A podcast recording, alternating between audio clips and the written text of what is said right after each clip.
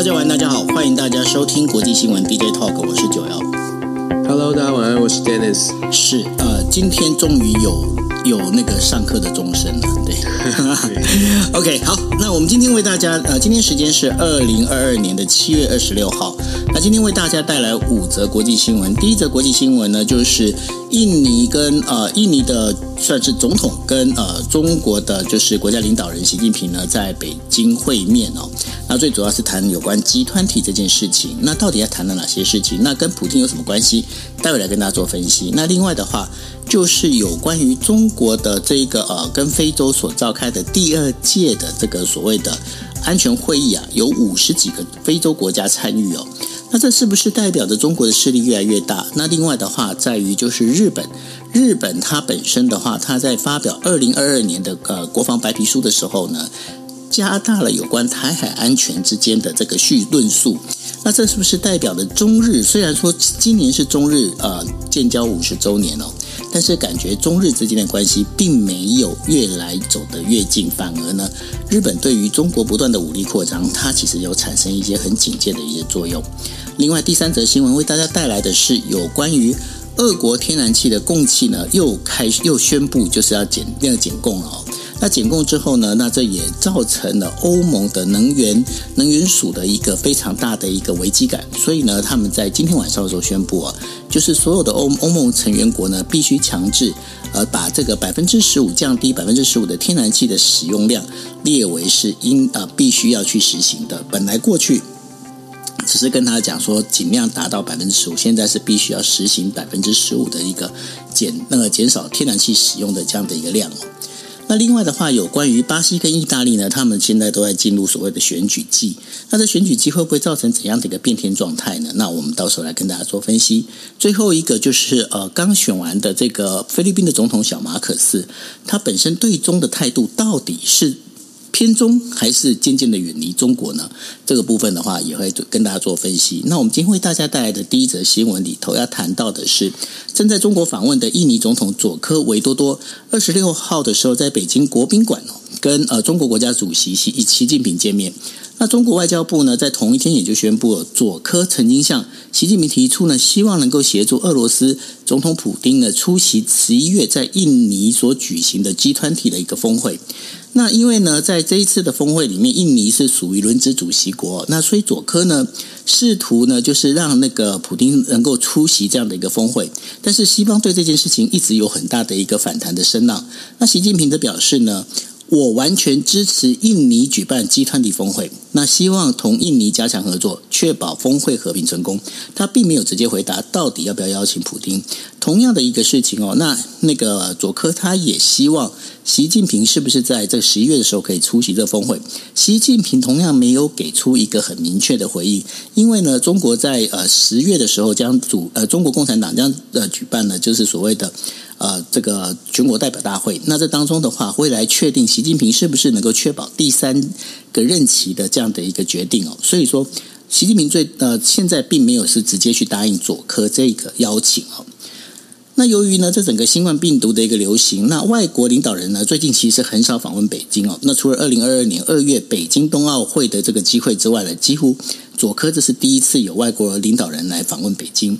那中国呢，它就很严格的限制所谓呃外国政要的任何的通行行动哦。那然后呢，这个习近平对于佐科哦，这个是其实相当的礼遇，因为毕竟呢，习近平就是就中国“一带一路”这样的一个经济区的倡议呢，他希望能够在印尼基础建设上呢，能够得到一个积极的回应。那习近平也表示，他希望呢能够参与，就是印尼的新首都。我们之前有跟大家谈过。印尼准备要搬到新首都，那这新首都在北加里曼丹的工业区哦。那中国希望能够投入这个所谓的一个这个相关的一个建设。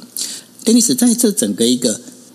习近平跟佐科在有关谈这些事情的时候，我发现习近平他其实若有似无的希望把这个关系跟尤其是有关俄罗斯啊这相关的这个事情的话，他希望能够维持一定的一个距离。他为什么要做这样的事情呢？哦，其实我们看这个印印尼跟中国之间的关系哦，如果我们从从乌俄战争之后开战之后来看这个印印印尼跟中国之间的关系，你就会发现很微妙的是，这两个国家基本上都没有站完全的站在，当然中国这当然不是站在西方这边，但是印尼呢，并没有完全的站在西方国家这一边，保持一个中间的中间的立场。那中国呢，跟印尼之间的关系，也可以说是在中国向外国表达，就是他们不是完全的跟俄罗斯走在走在一起。印尼或者是像是印度啊等等，你会发现中国现在跟东南东亚国家还有印度之间。过去可能有一些争议，事实上，中国跟印尼之前在中呃做这个南海的主权也有争执哦。可是，在现在啊，整个尤尤其是乌俄战争开打之后，中国有点像是往这个印尼啊、印度啊这个这个方向来呃来接近，甚至是走得比较近示好。原因是因为透过跟印尼的关系，透过跟印度的关系的修好，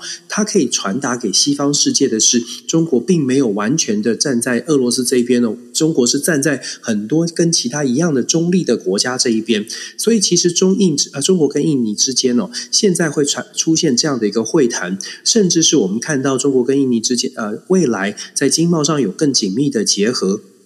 我们不用太意外，因为这是一个策略上，我觉得这是一个策略上的一个选择，传递的是我们跟俄罗斯西方国家一直说中俄是联手的，可是中国跟俄罗斯之间呢，还是有一点点距离。我觉得这是习近平想要传达的，也是想要传达给西方国家说，哦，不是只有我跟俄罗斯哦，其实其他的国家，我跟其他的中立国家是一样的。那至于说印尼现在跟中国的呃关系走得很近，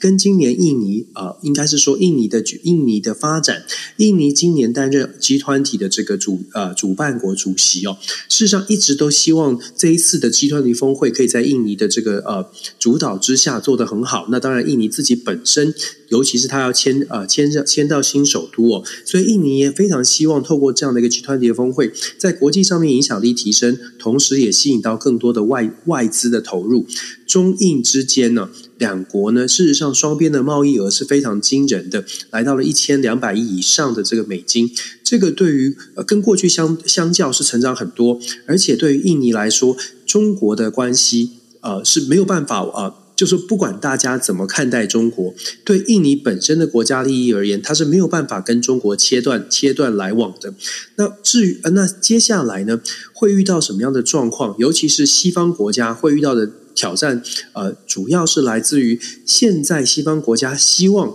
比较多的国家站在呃西方民主国家这一边，面对中国比较强硬，面对俄罗斯要比较强硬。可是我们从印尼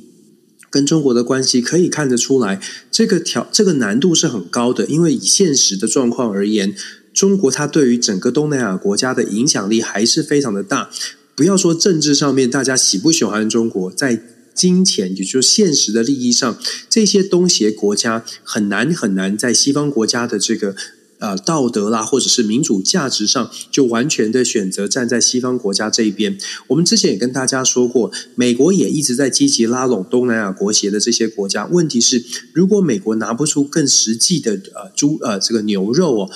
要这些国家真的完全的向美方美国靠拢，难度是非常高的。那我们只能说，呃，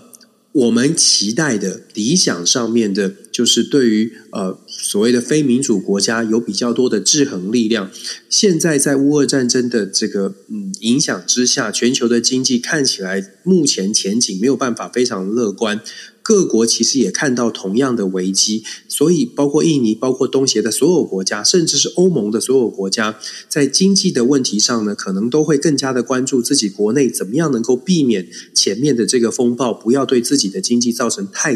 太严重的影响。这种大环境、这种状况，呃，我觉得台湾也要特别去关注哦，因为。各国现在跟中国的关系，还有各国跟俄罗斯，甚至是各国对于西方民主国家要求的呼唤的团结，到底做什么样的因应？我觉得从中印之间的会谈，可能可能大家可以多多的做一个思考。是哦，除了就是中国跟呃东南亚各个国家的之间的关系之外呢，其实我们也会聊到一个，就是有关这个第二届哦中非和平安全论坛的这个部长级会议哦，在二十五号的时候是以这个线上的一个方式来召开哦。那中国的国务院国务委员兼国防部长魏凤和呢，他就出席了整个会议。这是第二届的这样的一个会议哦。那第一届是呃这样的一个会议是发呃召开在二零一。一八年的时候，那当时呢，参加这二零一八年参加整个会议的国家就已经有五十多国非洲的国家哦。那今年的这个参加的这个。非盟还有非洲国家的这个五十也是一样，有五十个部长级的这个领导哦，还有高级代表他们出席，这也代表了整个中国在呃非洲的一个影响力其实相当的大。那这也让这个日本哦，日本他们在呃就是二零呃在前几天的时候发表了二零二二年的这个防卫白皮书，但是防卫白皮书里面呢，它它。大幅的增加有关台海安全的这样的一个篇幅哦，那这也使得中国相当的不满哦。而且呢，在这整个一个防卫白皮书里面，他也把中国入侵台湾的这个呃，我们在讲的就是一个剧本或者是一个戏码哦，他就把它分析得非常清楚。他说，第一个呢，其实中国呢会使用所谓的这个我们在讲的认知战，造成了台湾台湾整个等于说台湾国内的这整个一个呃。一些所谓的认知上的一些问题，那造成认知上的问题之后呢，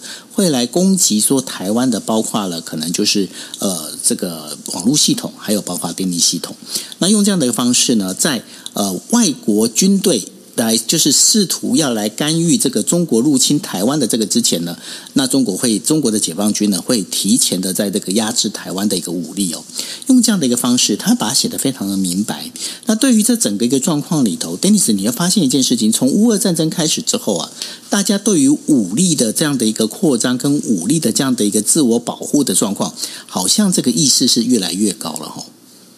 是越来越明显了，就像我们跟大家一直在讲的，就是说现在的国际体系已经不再是过去的一超多强，没有人觉得美国大概拍了桌子，大家就会害怕。在这种状况之下，进入了多极的体系，最明显的就是各国一定会增强自己的安全，呃，寻求更更强的安全保障。如果不是透过盟友，那就要靠靠自己，大概就只有这两种选择哦。如果是比较小的国家，他会他会想办法，呃，跟其他的周边的国家进行结盟。所以区域上的安全组织呢，会变得更加的、更加的这个活动更加的旺盛，像是北约组织，东协国家也在安全的议题上面有更多的讨论了。那如果是稍微是中大型的国家，它势必会针对它自己的军事的能力进行增强，譬如说是像以色列啦、土耳其啦，或者是甚至是中东的所有的国家。那欧呃北呃这个亚洲的国家，我们之前也看到了，南韩长期以来做的这个国防工业啊，他们看。这个新的战机已经出炉了，已经在试飞了。日本也是。其实各个国家呢，只要有一定的能中型以上的国家，大概都在强，有点像是穷兵黩武的，尽可能的展现他自己的国家的国防的国家的这个国防的实力。这个是乌俄战争开打之后，让让大家把镁光灯的焦点更加的聚焦在所谓的军事安全上。我们说到这个中国跟非洲的安全和安全的会议哦，其实就像我们大家可以看得到的，这是第二届的，上一次召开是二零一八年，二零一八年跟现在呢，中间出现了很多的变化，主要的变化就在于呃。最，如果你最近期的关键就在乌俄战争，但是从二零一八年到现在，早在二零一八年之前，我们大概有一个概念是中国对于非洲的投资很多。可是二零一八年之后，中国对于非洲的地非洲地区的投资，不仅仅只是在经济上、贸易上的投资哦，事实上中国也大幅的在投资所谓的中啊、呃、这个非洲的安全上面的议题，尤其是在军事的建构。如果大家记得的话呢，事实上中国的第一个在海外的。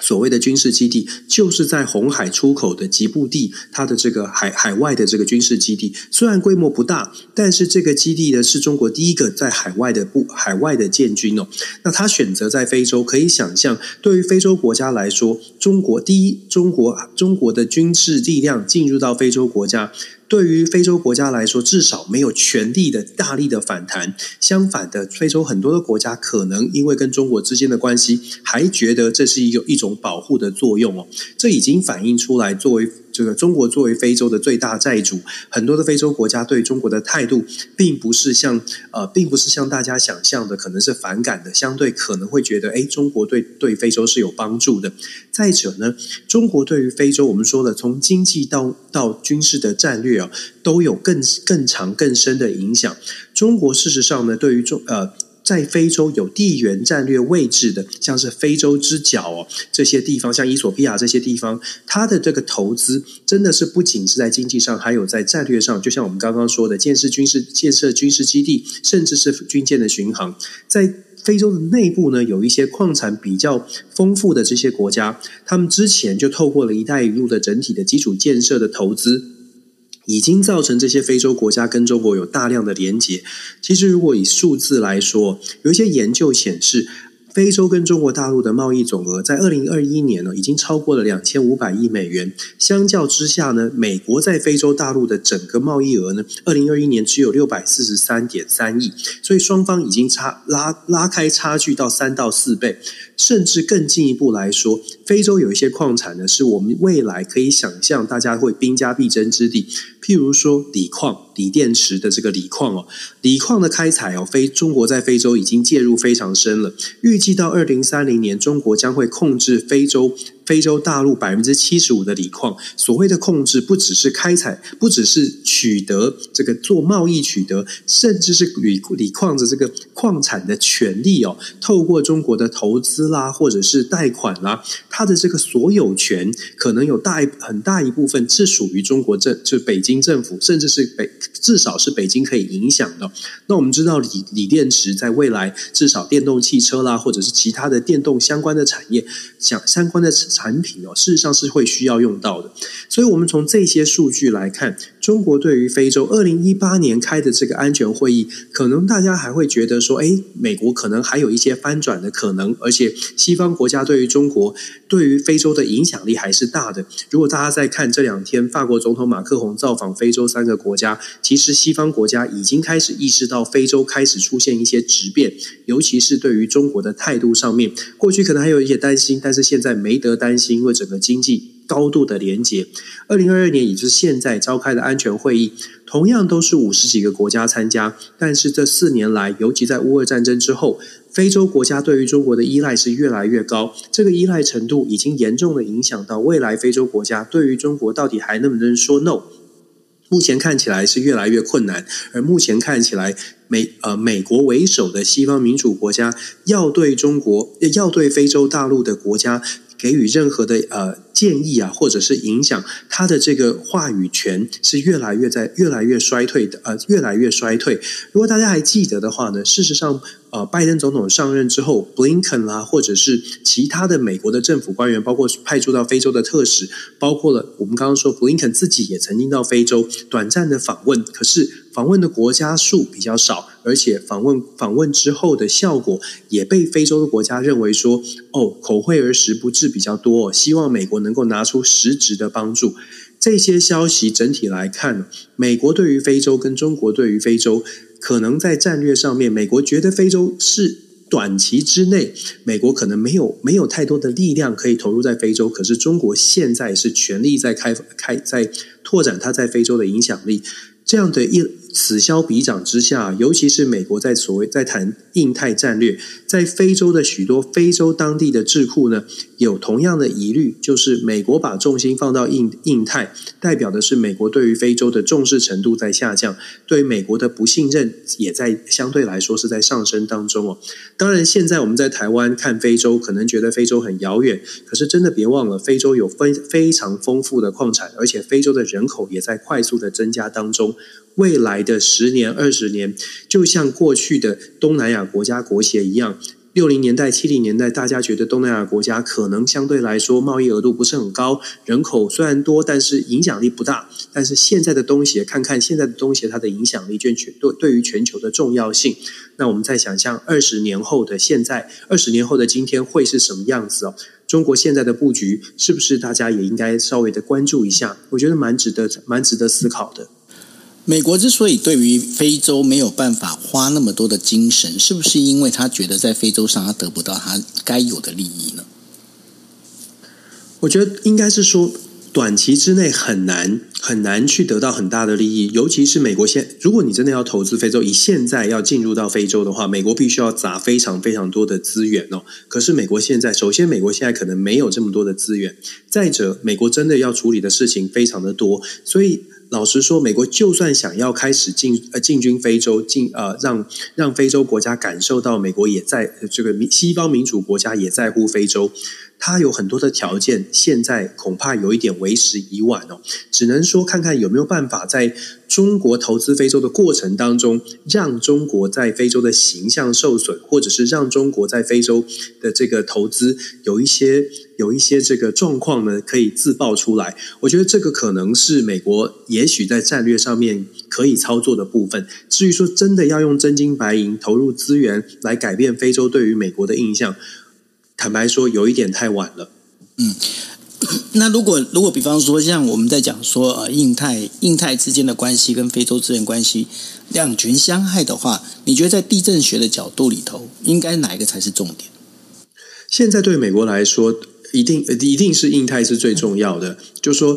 我们比较乐观的说吧，我们刚刚说在非洲，美国可能在非洲的竞争会会呃占据占据下风，落居下风。可是反过来说，如果把重点放在印太战略，然后在印太地区呢，可以压制中国的成长，或者是压制中国，事实上这也算，这也等于是呃。长期来说也会削弱中国在中国的中国在非洲的影响力，所以对美国而言，或许现在觉得非洲介入非洲已经来不及追上中国的投资或中国的影响力。可是如果把重点放在印太地区，而且在印太能够真的是啊胜取得胜利，或者是让中国可以退到比较遥远的第二名的话，美国或许还有。比较大的这个全球的影响力，不过这就像我们说的，我们到底怎么看这个事情？我们大家觉对于觉得，嗯，美国为首的西方国家有这样的能力去把中国在印太地区完全的压制，那么我们就会比较乐观的觉得，那没问题，非洲可以稍微的摆在后面一些，暂时不用理会，因为当中国没有办法没有办法这么。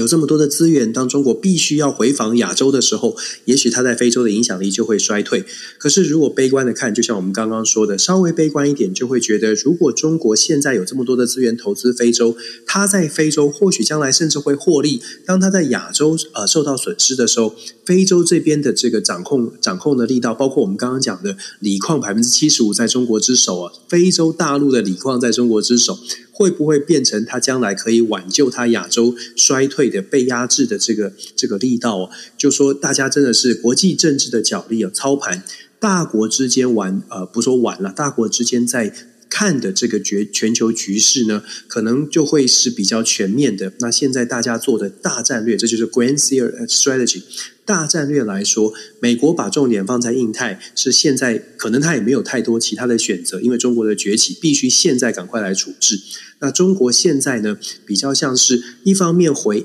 打跟美国在印太地区打太极，可是另外一方面在非洲又默默的在下面加一点加一点柴火，看看能不能取得一些利益。所以双方到底谁赢谁输，我觉得真的是要考验战略上面的智慧，到底哪一哪一个。哪一个国家有更全盘的战略，可以在目前看出来的，甚至是看不到的地方，能够做出一些精准的打击哦？这个真的是一个很大的挑战。国际政治真的，嗯，现在进入到多棋体系之后，很多的美角可以要要全面来看，感觉越来越像在下围棋哈。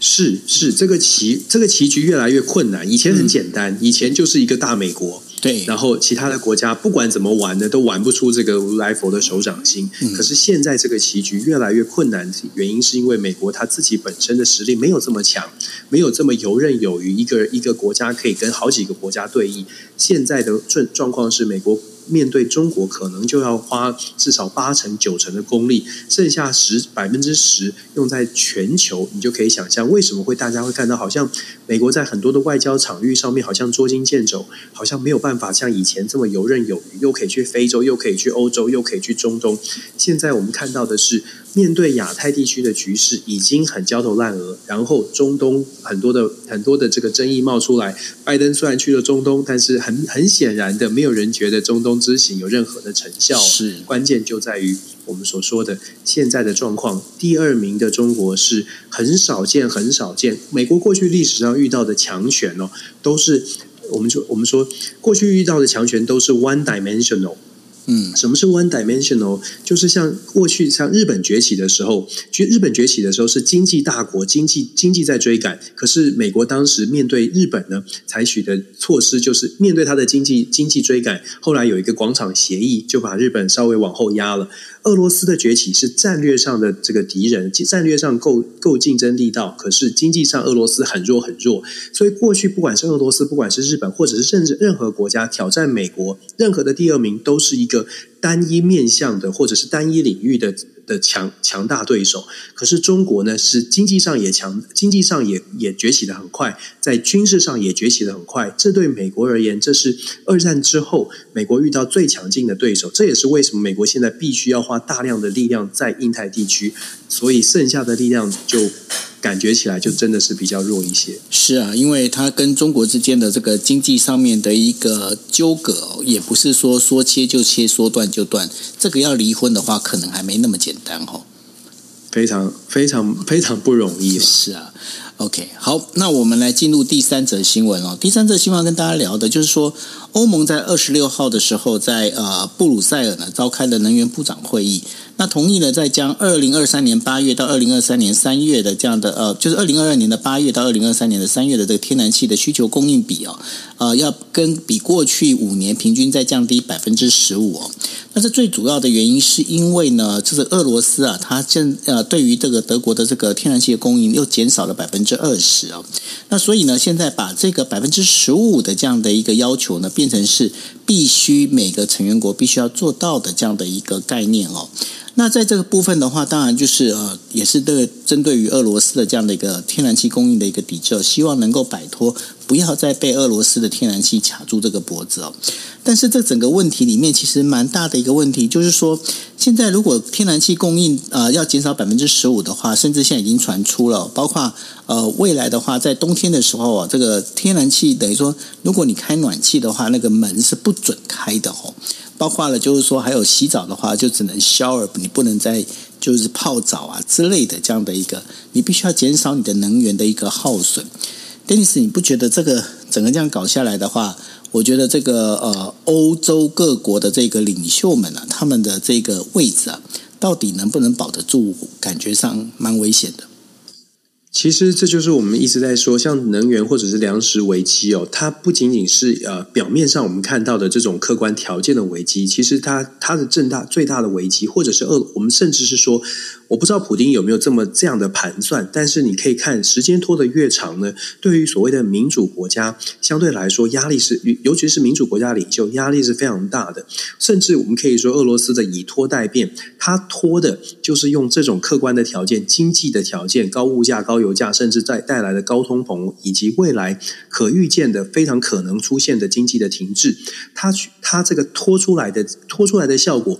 不仅仅是经济上面的停滞或者衰退，或者是能源的不够用，它拖出来的效果是要看到什么变呢？它要看到民主政权的改变。这个变就是俄罗斯看见的，或者是这样的效果是。民主政治遇到的状况是一般的选民，他可能不管国际政治，可是他会管他的油价上升。他可能不管国际政治，但是他冬天没有热水澡，他就会受不了。受不了的结果，他也不管是不是乌俄战争，他就是希望说换一个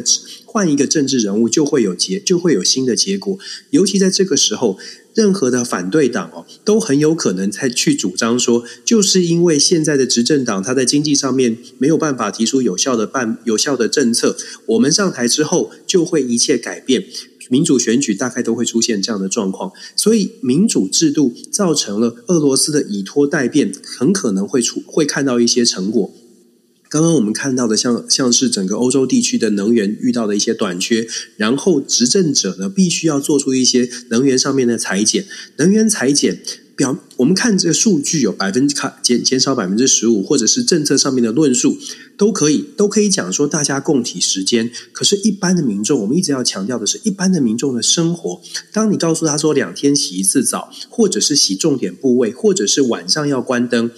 短期而言，也许会觉得好吧，这是能源短缺供体时间。可是能够支持多久？这种呃供体时间，或者是忍在忍忍受生活的不方便，这种状况如果持续下去，再加上某些可能政治人物的一些言行出现的状况，执政者、执政党的位置啊，常常呃，在欧洲地区的很多的执政党，可能就会出现真的是极大的挑战。这个状况已经出现了。德意大利的总理德拉吉下台，很大一部分原因就是因为右派的民粹的政党呢，五星运动跟意大利的兄弟党。都在做这样的论述，然后我们会看到，像是英国，英国当然跟自己 Boris Johnson 他自己的言行有关哦。可是英国接下来也有可能遇到同样的经济的危机。那法国跟德国不用说，我们之前都都谈过了。法国、德国其实虽然马克宏、虽然肖兹目前站在执政的位置，可是他们在执政的位置上面，民意也是往下滑，民调也是往下滑，甚至在国内的支持也国内也有不同的反对的声音。我们要特别值得注意的是。这一场世界上面被这个乌俄战争被俄罗斯呃拖出来的这种经济的效益，这种经济的负面的效应，甚至是说经济经济制裁带来的反效应哦，会不会造成真的呃民主国家的呃变化？呃，所谓这个。你会觉觉得比较矛盾的，或者是呃比较无奈的是，好像变成了民主制度这种选举制度，反而可能会成为民主国家领导人想要维持道德、想要维持民主价值最大的挑战。除了俄罗斯表面上看到是俄罗斯造成的结果，但是呢，真的考真的考验的是各国的人民是不是有同样的。啊，同样的这个民主价值的最高认知，大家是不是愿意在这个价值之下，真的是共体时间的来把这一段时间撑过去？可能要多熬一熬，但是有多少人真的能够愿意一起熬下去？我觉得这是现在因为天然气所带来的一个呃更进一步的影响哦。如果你只看天然气的供应的话，像是呃半岛电视台他们有做一个完整的地图来做分析哦。虽然欧洲国家减掉百分之十五，而且各国在乌俄战争之后，像是德国从呃需求百分之五十五降到百分之二十六，已经做了很大很大的努力了。可是俄罗斯掐住这个能源的供应，呃，真的是很快。这个这个能源供应的量，包括了北溪一号，现在还宣称要减产。这个对于整个欧洲地区来说，它是一个蛮真的是蛮很现实也很直接的挑战，呃。就算要找替代能源了，可能也需要一些时间哦。不是不能做到，但是这个时间等于是各国面对解决现实困境的时间，跟每各国民众愿意共体时间的忍耐度正在做一个拉扯哦。到底谁谁输谁赢，可能也要考验一下各国对于所谓的民主价值的支持程度了。不过呢，这个部分的话，IMF 呢对于明年二零二三年的一个经济景气呢，它又重新向下调整了，就是两个两百一个呃两个百分点哦。也就是说，从原本预估的百分之呃四点零的一个成长，现在已经往后往下再调百分之二啊。这样整个一个下来的话，感觉上明年的整个景气状况呢，会变得比今年会来的更加恶劣哦。Dennis，在这整个一个状况里头，因为你刚刚也提到了，因为现在整个全球呢，正在属于处于一个就是我们在讲的，就是一个呃专制集权的这样的一个主义的国家跟民族主义的国家两边正在对抗。那感觉上，当这整个一个我们在讲说啊，包括经济后退啦、经济成长后退啦，再包括了这整个能源啦、粮食的这个危机整个出来之后，这对于民主国家来讲，其实是非常不利的哦。对啊，这对民主国家来说，就像我们刚刚说到的，最不利的部分就是人民大大部分的全世界各各地的选举民主的国家呢，都会发现一个共同的现象，就是投票其实经济投票是绝大多数国家出现的共同现象。所谓的经济投票，就是人民投的是经济经济上面的感受，生活上面的满意度。所谓的生活满意度，就跟就就真的就跟经济呃经济的表现、生活物价有关系。那在各国也是都一样，不管它的政治背景、文化。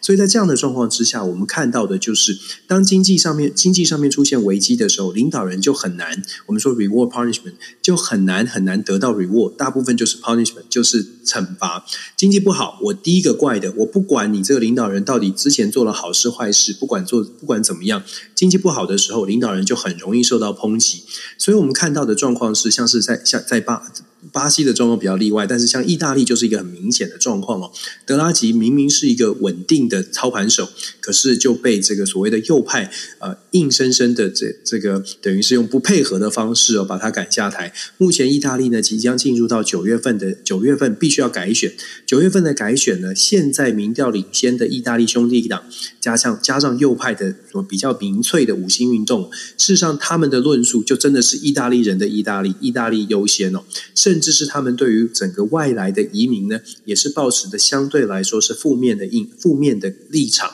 这个对于未来意大利在欧盟当中扮演的角色，是不是还要继续跟欧盟走的完全跟着欧盟走，或者是是不是在乌俄的战争上面还会像德拉吉一样力挺俄？力挺乌克兰，这个都很值得关注。那整个意大利未来的所谓的经济上面的表现哦，会不会也呃也必须要再次的往下修，造成意大利更多的动荡？这个我觉得蛮值得蛮值得观察的。整个欧洲国家的这个发展影响这个政治发展哦。那我们说民主遇到的挑战，其实，在巴西呢，我们今天谈巴西、意大利。巴西也遇到了一个状况，是巴西的波索纳洛本来就是巴西版的川普。如果大家记得的话，疫情当中他认为这个就是政治操作，这个疫情是假的，然后大家不用打疫苗。波索纳洛本来就已经备受争议了，现在波索纳洛在整个经济状况衰退的情况之下，他遇到的挑战是来自工人党，就是前总统这个鲁拉。鲁拉现在声势非常的高涨哦，这个礼拜他们工人党跟波佐纳洛都波佐纳洛宣布要在竞选。连任，工人党正式的推出了鲁拉，等于是总统大选已经起跑了。十月份要投票，十月二号要投票，现在已经起跑了。那以现在的状况，民调看起来鲁拉是遥遥领先，至少领先十五到十啊十五到二十个百分点。这代表什么呢？这代表波索纳洛要连任难度非常的高。而波索纳洛，我们刚刚说了，他自己本身的状况很多，除了疫情之外，经济的表现很差，然后再加上他自己又不是非常。非常有这个亲民的形象，相对于年比稍微年长的鲁拉来说，鲁拉是波这个巴西史上第一个工人总统，在二零零三年到二零一零年的时候，鲁拉担任总统。当时的鲁拉二零一零年卸任的时候呢，他的民调支持度高达百分之八十，这是民主国家非常罕见的状况。总统高的民调高达百分之八十，在卸任的时候，所以鲁拉现在带着这个平民出身、接地气，然后带要带要带领大家一起一起从从贫穷翻身。当年他的口号，而且当年他也做了不少。在这样的状况之下，鲁拉非常有可能去做一个反转。整个中南美洲地区，或者是整个世界的政局哦，现在因为乌俄冲突到造成的所谓的经济影响，在各国呢，尤其是国内的执政者，你会发现，不论这个执政者他的立场是什么，因为经济冲突呃经济的冲击，造成任何执政者任何的政治立场都有可能受到反转。现在看起来，所有的执政者哦，都是都是挑战很大哦。那我们只能说。国际国际政治的一些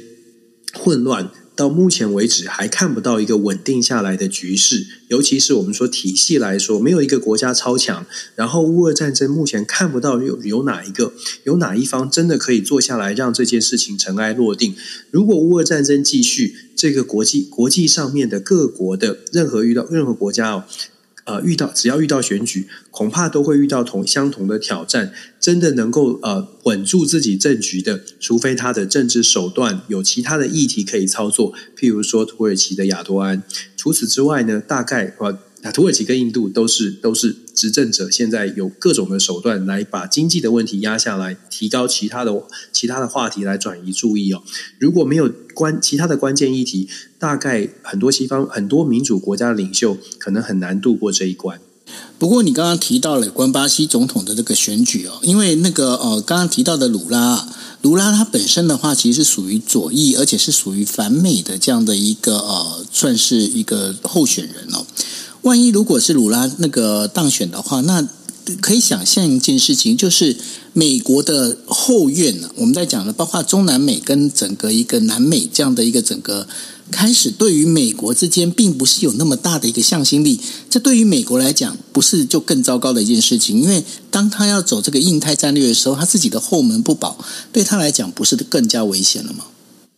是很麻烦呐、所以我们说现在，所以我们说现在的这个国际的变变局跟混乱的局局势哦，恐怕只会只会继续一段不不短的时间。我们其实之前就跟大家说过，目前我自己的判断是从现在一直到二零二八、二零二呃二零二八，恐怕这个世局呢都没有办法完全的稳定下来。从美国为核心，然后往外扩散，乌俄战争。只是现在目前短期之内我们看到的状况，可是整个结构上来说，至少从美国来看，二零二四恐怕民主党要能够连续执政。不太容易。那如果二零二四不是民主党执政，换成共和党，共和党是谁呢？川普现在声势很高嘛。那如果川普执政，看起来外这个世世界上面的混乱，可以想象哦，不按牌理出牌的川普可能会有又会造成更多的猜测。所以二零二四如果再四年，二零二八，也就是到二零二八年之前，如果以美国为首看这个世界，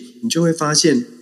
最大的、最有影响力的国家美国。呃，目前没有办法稳定下来，那世界要稳定下来，它的难度就更高。你刚刚讲到整个中南美洲哦，中南美洲的国家在美国的影响力衰退之后，中南美洲国家自己也想要走自己的路。很多的国家不只是不只是鲁拉可能会上台，其实中南美洲很多国家已经开始朝向朝向更多更更加这个社会主义的路线，也就是左派的路线，因为太多的呃。经济生活不理想的人们，他们需要政府更多的帮助。他们也对于所谓的呃政府有更高的期待。秘鲁也是如此，很多中南美洲国家选出来的都是相对来说左派的人人物。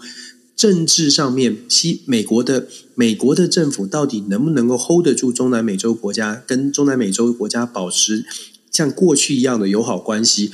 如果美国出现更多的混乱、更多的动荡，中南美洲国家可以想象，他们开始呢也会有更多自己的意见，而这个自己的意见出现的时候，对于美国、对于整个国际局势，恐怕都不会是一个稳定的发展。这也是为什么我们一直会，我一直会说，其实大家真的应该可以多关注一下国际国际的新闻、国际政治的变局，因为接下来这五到十年。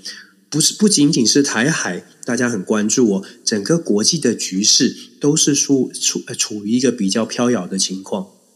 你刚刚提到二零二八，我就想要插嘴了，就是说在台海的话，二零二七是一个关键年了。所以说，这整个一个状况里头的话，接下来从二零二三开始的这个接下来再走的四到五年里面，其实整个国际间的这个动荡，应该没有办一时半刻没办法平息吧。是是这样没错啊，因为对啊，整个体系的问题哦。那二零二七是大家一直在讲，我不知道台湾到底怎么看待二零二七，但是我只能说，现在真的到哪里开会，在在美国到哪一个智库开会，二零二七好像变成一个，就是说变成一个不不知道是 slogan 还是变成一个大家都已经觉得就一定在二零二七会发生事情了，已经变成不是一个预言，变成一个一个 title 了。每一次会议，每一次的智库讨论，都在讲说，二零二七之前我们要做什么，或者是二零二七之前应该要做什么样的防，做做什么样的准备哦。似乎从美国这边从上到下，从政治人物到呃到到智库到军方的策略，都在安排的，都在因应的，都是二零二七。所以我我其实蛮好奇，就是台湾到底怎么来看二零二七这件事情？因为二零二七。如果按照完全按照美国的呃这个讨论的话，二零二七好像一定会发生什么事情哦，所以这一点我觉得嗯，真的大家一起来多多关注吧，因为目前看起来我不知道台湾现在呃讨论是什么样的状况，然后准备准备到哪里，但是我知道美方这里一直真的是一直不断的强调二零二七。是哦，那另外的话，在这一题里面，我们本来还要再讨论一个，就是你刚刚也有提到意大利哦。意大利的话，这也是属于我们在讲 G7 里头的当中很重要的一个成员国哦。那意大利的话，它有可能会选出一个右派的女总理吗？现在看起来很像啊，因为兄意大利兄弟党目前它在民调，它是个多党制的国家，目前民调意大利兄弟党是占了百分之二十三。如果这个民调不会有大幅度的改变的话呢，他现在的党魁呃，Giorgia Giorgia Meloni 就很有可能成为意大利首位的女总理。她很年轻，她很有她自己的个人的魅力哦。事实上，呃，她对她是蛮受欢迎的，至少在右派里面很受欢迎。意大利兄弟党是一个非常年轻的政党，本身就是年轻政党，二零一二年才成立。二零一二年成立之后不久呢，就遇到了一四年、一五年的所谓的叙利亚的难民潮。那意大利兄弟党一直都在强调意大利人的意大利，然后要强调的是意大利人要要顾好意大利。那在叙利亚难民潮的时候，当时兄弟党提出来的政见包括了封锁边境跟封锁重要的港口。为什么？因为就是希望意大利不要受到难民潮的影响。他们对于外来移民的态度是非常的坚定的，觉得这些是这些人我们同情，但是我们没有办法帮忙。那如果说意大利的兄弟党真的能够执政，或者是我们刚刚其实有稍微提到，如果他真的能执政，新上来的新上任的这个，虽然她是女呃首任的女女总理哦，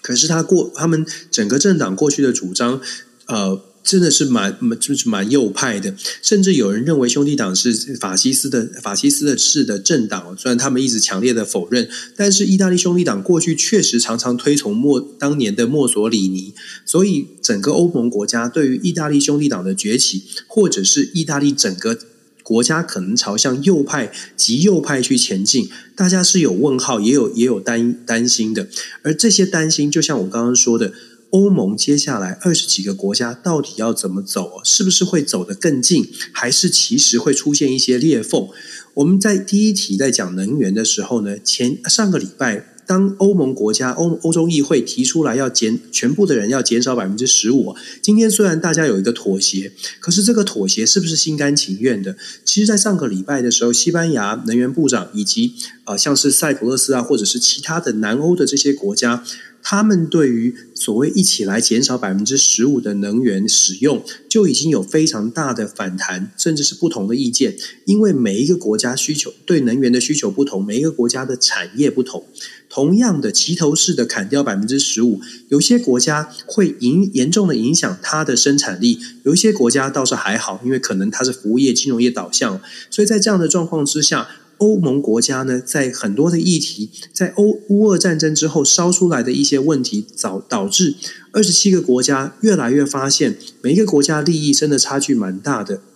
如果大家记得的话，对于俄罗斯的能源要不要继续依赖？你看当时匈牙利多么的反弹哦，所以这个这个利益利差，或者是大家国家利益的不同。让二十七个国家已经出现了蛮多不同意见的呃的讨论。那现在意大利如果又走向了极右派，恐怕我们担心的是，恐怕整个欧盟国家会有更多更多的冲突出现。这个冲突会不会进一步的造成欧盟国家呃没有办法在很多议题上面做合作？当然，我们希望乐观的希望，基于民主的价值的共共识哦，二十七个国家可以继续走在一起。可是我们又很务实的说，二十七个国家本来 GDP 所得呃发展都不一样。真的能够，真的能够完呃，大家完全就是抛下所有的成见，我也不管说你是不是赚的钱比我多，我都我都愿意，我们都是好朋友，我们都在民主的价值之下，二十七个国家手牵手，永远的齐心迈进。我我我我相信这需要一些时间来来证明，到底他们能不能经得起考验。那意大利现在往一个方向前进，也会是丢下另外一个，埋下另外一个这个未知啊未知的变数在前面。是，那我们最后一题要跟大家聊到的，有关于菲律宾总统小马可斯二十五号的时候，他上任之后发表了这个首次的一个施政演说。他强调，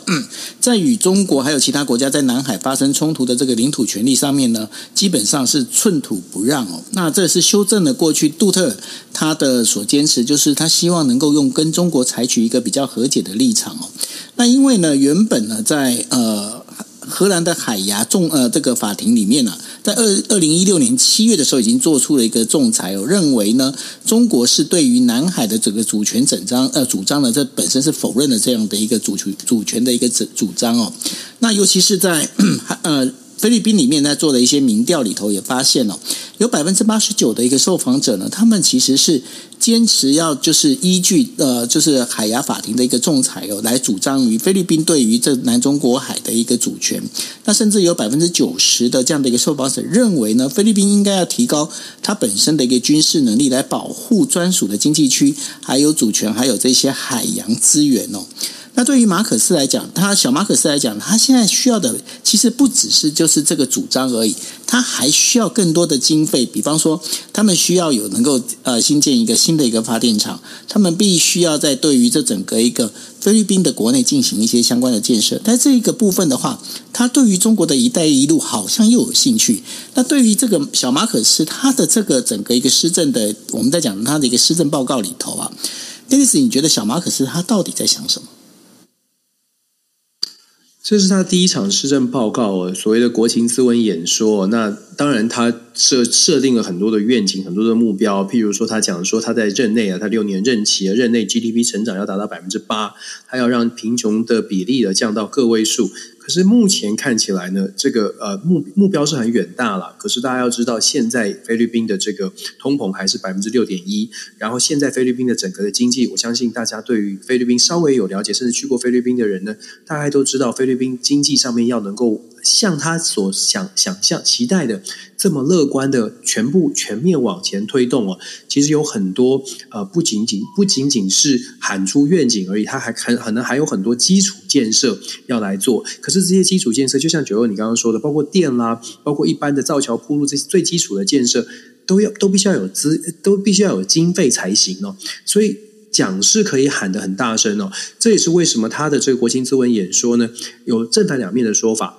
正面的说法就是认为说，这个目标对于刚上任的小马可斯来说，设定目标是很好的，因为支持小马可斯的人就是希望说。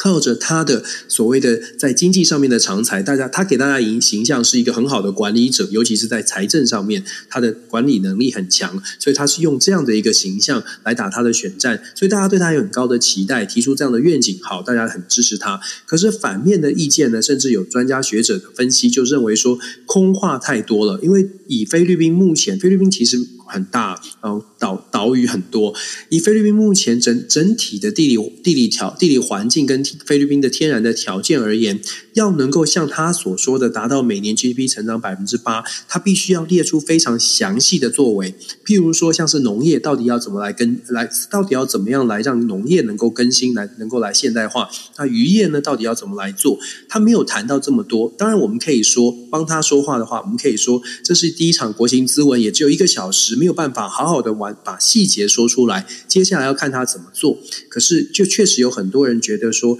这这一场国情咨文讲每一项的这个目标都设得非常的漂亮，但是这些目标以现实来说，要能够达成。单一的，光是我们说经济 GDP 成长百分之八，一个目标都必须要投入非常非常多的资源，跟要有非常足够的经验跟基础建设才能够达成。目前看起来这些条件都不满，都没有办法满足的情况，小马可是到底要如何来推动这些事情？也有人跟他的他把他的国情咨文跟前总统杜特地的这种说论说论述呢做一个比较，然后就说，其实小马可是他的这种说法画大饼啦。设定高目标，跟当年的杜特地很类似哦，都在讲说未来会会多么的好，然后基础建设怎么做。可是其实杜特地开的开出来支票很多做不到，那他们当然现在也会怀疑说，如果杜特蒂做不到，当年给大家的理想这么也是一样这么大，那小马可是你到底如何做到哦？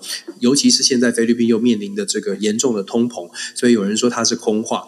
整个来说，我们当然在台湾，我们会看到小马可是针对所谓的中国态度很强硬哦。这一点呢，其实我们要说，菲律宾的小马可是，我们如果只看他国情国情咨文里面讲说菲律宾国土寸土不让，可是之前他在选举的过程当中，对于中国的态度其实也挺摇摆的，需要经济跟他强调说，跟需要跟中国在经贸上面继续继续。继续保持往来，某种程度就是在强调现在的中，现在菲律宾跟中国呢，虽然有一些海权、海上主权的争议，可是菲律宾跟中国的贸易是没有办法断的。未来小马可是是不是真的会坚持所谓在海海上主权啊，真的是寸土不让，还是说菲律宾在跟中国之间的关系，未来会希希望吸引更多的中国的投资，或者是跟中国保持比较良好的关系，换取他换取他所想要的菲律宾的 G G G D P 成长，或者是菲律宾的基础建设，得到更多的呃来自中方的资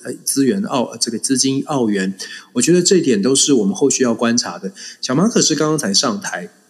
他现在呃开出了很多支票，能不能做到，这是要观察。另外是小马可是上台，虽然是国情咨文正在正在表达他的未来的施政愿景，可是其实也有不少人上街头，是要求小马可是好好的去思考当时当年老马可是时代的人权争议哦。这个人权争议的抗议的游行的聚据说是聚集了数千人哦，会不会呃在？未来小马可是没有办法达成经济的目标的时候，在菲律宾的社会发酵，造成菲律宾社会的一些不安跟不稳定。我觉得这个也是可以观察的。整体来说，菲律宾没有办法摆脱现在全球可能经济必须下修的一个大环境的啊负面因负面影响。所以菲律宾讲的呃超越全球达要达标百分之八 GDP 上涨百分之八。可以想象它的难度是很高，也可以想象为什么大家会有一个问号。当然，我们祝福，我们也希望小马可是真的可以拿出他的实力，证明给大家看，在东南亚国家呢，菲律宾有这个有这个呃有这个能力哦，逆风逆风而上，逆风而行。呃，其实各个国家都是了，在目前的国际变局当中。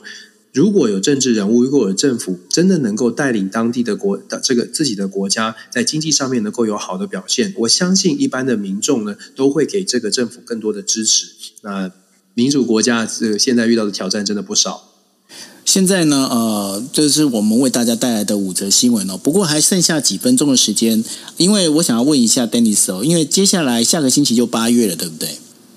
对啊，对，然后呢，南希佩洛斯，你觉得他可能来台湾吗？那然后现在民主党，他整个一个状况感觉上已经是骑虎难下了。他是骑虎难下，事实上这个是一个很棘手的问题。我觉得美国，其实大家看哦，就说。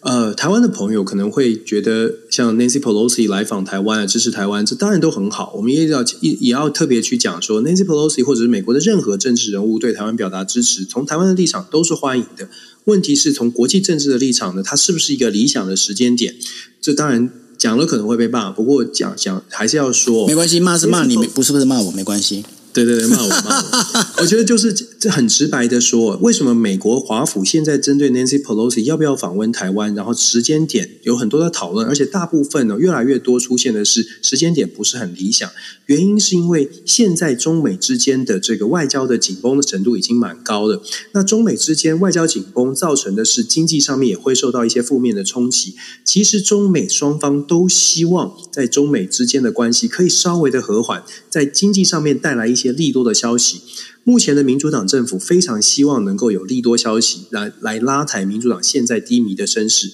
白宫需要。民主党的政治人物也需要，所以他们期待的是中美之间至少要有对话，至少要让华尔街感觉到双方的竞争呢没有到没有到这个没有到弯要切断来往哦，然后关税有机会来做调降，这些都会是一个利多消息。那至于说中方呢，中方其实也是一样，北京当局也希望可以跟中跟美国有一个至少一个沟通的。展现出来要有一个沟通，原因是因为其实北京也遇到了蛮多的国内上面的经济上面的压力。大家看到新闻都知道，像是烂尾楼啦，像是恒大地产啊等等。北京目前呢，如果我们以实际数据来说，北京在今年的第二季的成长 GDP 的成长只有百分之零点四。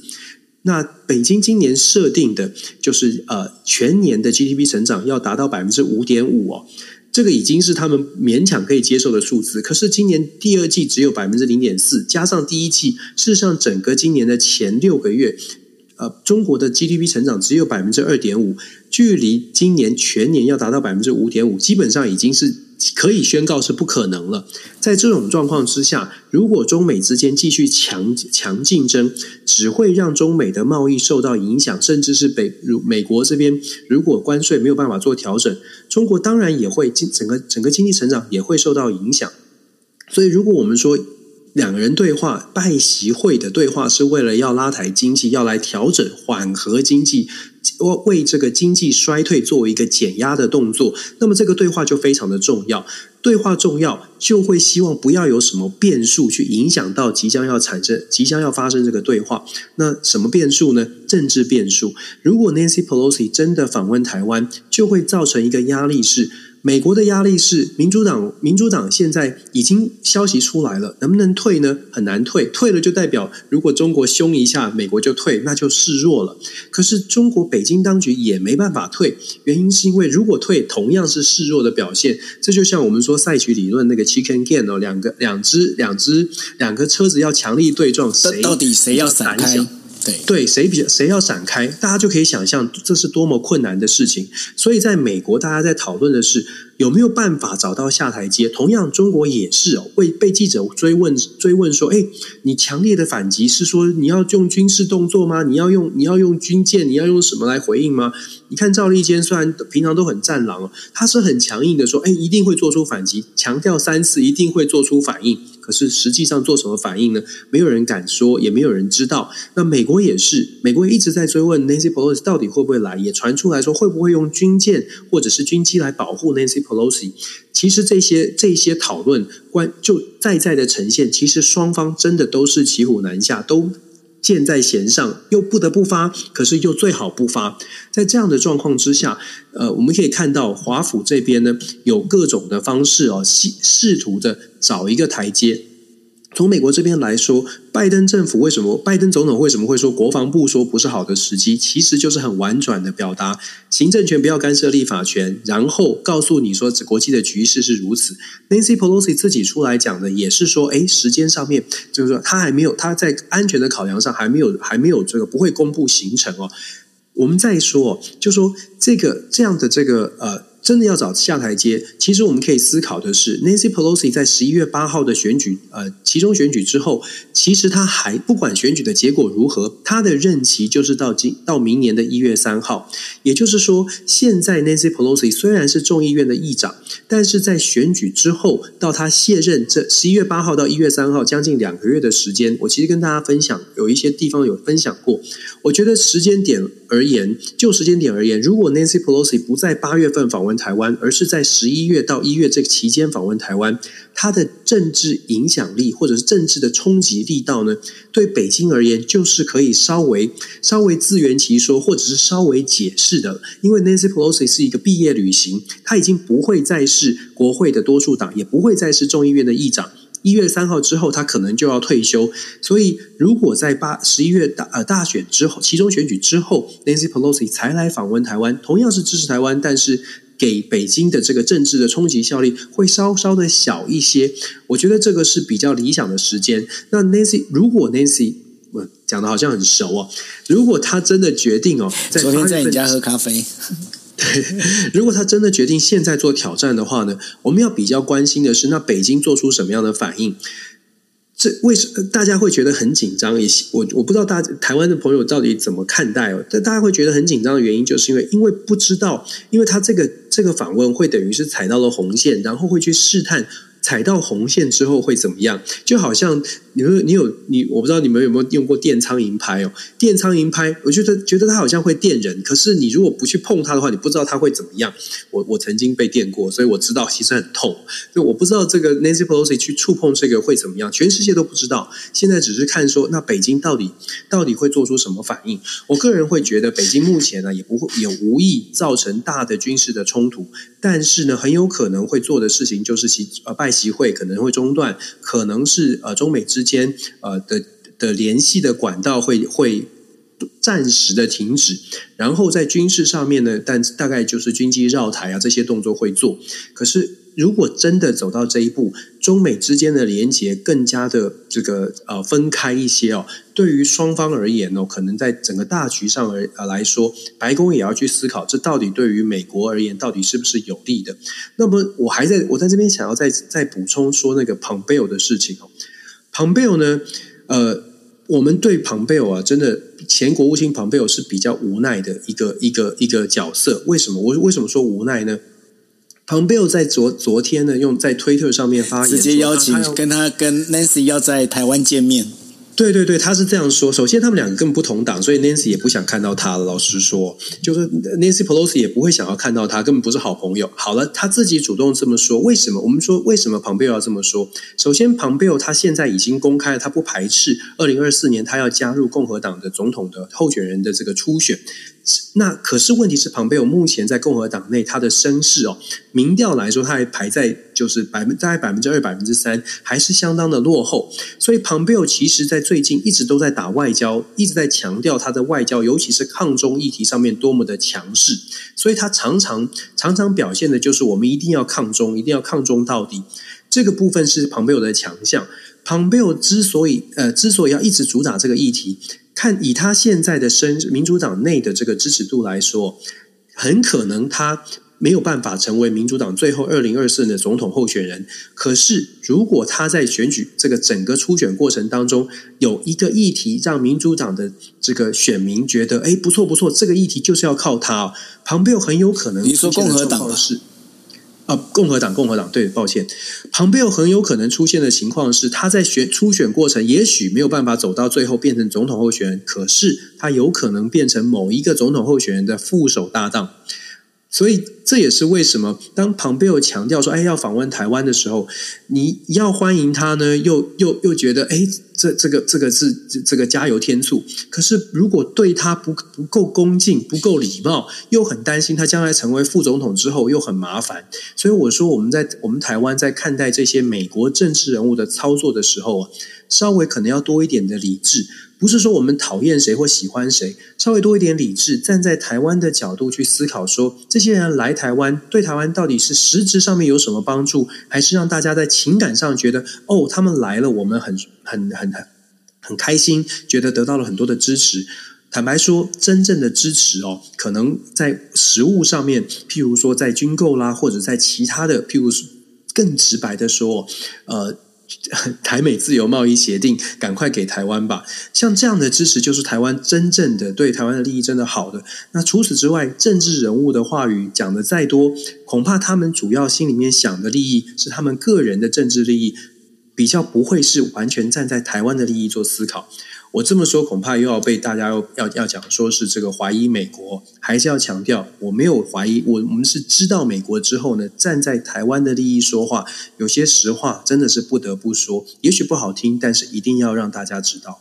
的确哦，因为在很多外国的政治人物来访问台湾的时候，其实台湾的话，呃，我一直也是我是站在跟 Dennis 是同样的一个立场哦，这样呃，应该是在呃八月八月的话，应该会来访的，就是日本的一个呃议员的一个参访团里面，当然它当中就有石破茂，那当呃。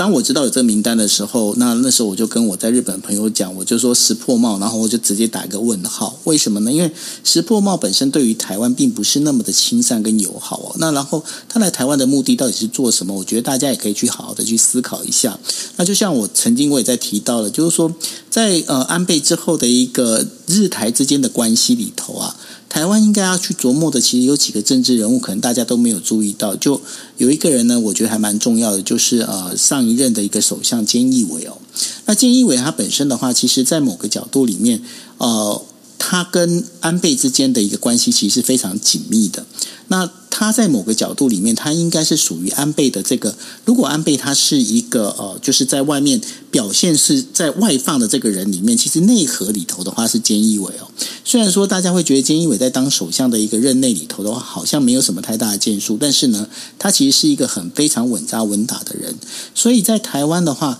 有很多政治人物，你可能如果说你没有去注意到菅义伟他本身这个人的个人的这个个性跟属性的话，你可能就会忽略他。忽略他之后呢，就好像刚刚 Dennis 在提到，不管说你今天对于呃 Nancy Pelosi 或者是包括就是 Pompeo 这样的一个概念里头，你必须要去了解到对方他在他们的国家里面担任了什么样一个角色，占了什么样一个地位，你才知道你要用什么态度来去面对，对吗？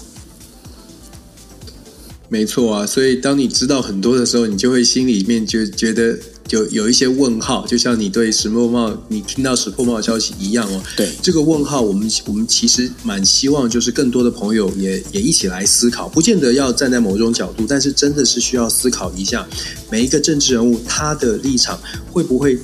如果不是在台湾的这些外国的政治人物，到底有多少可能他心心里百分之百是为了台湾的利益来出发哦？那如果不是从台湾利益出发的时候，他所做的言行。真的大家不妨思考一下。嗯，对，所以呢，简单来讲，捡到篮子里面的不一定都是菜哦。所以这个部分的话，大家在看国际新闻的时候，可以再多花一点心思去理解，对吗？那 Dennis，那今天后面你还有什么要跟大家讲的吗？没有啊，今天这样很好，有，有上课，有上课钟声，有钟，就有回来的感觉，有回来的感觉啊。OK，好，那我们就谢谢大家，这是我们今天为大家带来的国际新闻 DJ Talk。那明天的话，同样的时间，晚上的十一点四十五分，那当然也欢迎大家哦，把那个 Dennis 的这个呃全 Dennis 的全球政治笔记这 Podcast 能够把它 follow 起来哦。那当然也希望你能够把这个 Podcast 能够再广传给你的朋友，让大家能够知道。我们在跟大家在做新啊、就是国际新闻的一个分析哦。OK，好，谢谢大家，大家晚安喽，拜拜。谢谢大家，晚安，拜拜。